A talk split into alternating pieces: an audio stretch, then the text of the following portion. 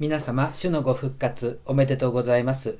十字架につけられて死んで葬られたイエス・キリストが復活して今生きておられるこの私と共にいてくださるその事実のうちに生きているのが私たちです。キリストは生きておられます。今私と共にいてくださいます。私たちはこのことをいつもいつも忘れてしまう。でも忘れても忘れても何度でもこの事実を思い出してこの事実に立ち戻ることができる。それが私たちです。今日の第二朗読でパウロはこう言っています。上にあるものに心を止め地上のものに心を惹かれないようにしなさい。上にあるもの、まあ、つまり神様のところとそしてこの地上この2つの場所を私たちはいつでも行き来できるわけです。言い方を変えるとそれはえー、詩順説に登場していたあのサマリアの女性。あの女性のように私たちにも井戸があるということです。その深い井戸の底にはキリストという水脈があります。この井戸の水をいつでも汲み上げて飲むことができるのが私たちです。そしてそのキリストは死んで復活したキリストです。復活するためには必ず死ななくてはなりません。私たちも同じです。死ぬとは復活するということです。だからもうまるで死んでいるかのような、もう死んでしまいたいと思うような日々を送っていたとしても、そこに復活があるということ。まさにあのサマリアの女性がそうでした。生きる希望も意欲もなくしていた。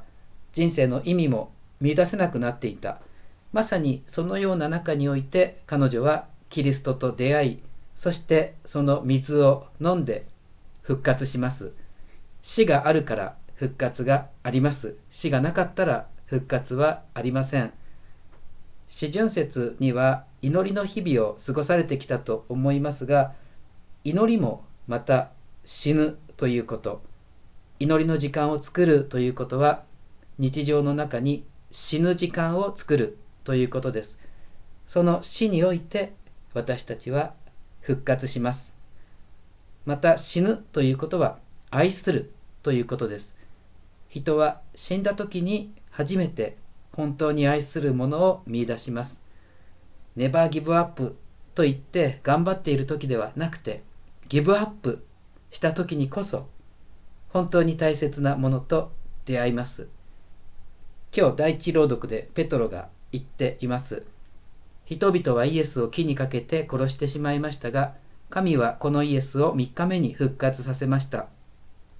でその3日目のことですが、まあ、今日の福音を読むとペトロ走ってるんです。お墓に向かってヨハネと一緒にダッシュしてます。イエス様が死んでしまってもう絶望だ。何もやる気になれない。だったはずなのにいきなり猛ダッシュしている。私たちの復活もこうやっていきなり復活です。自分の力じゃなくて神の力によって起き上がって走り出す。まるでイエス様に病気を癒された人たちみたいにです。だから私たちはどんなに落ち込んでいようと絶望する必要はありません。というよりその絶望こそが復活です。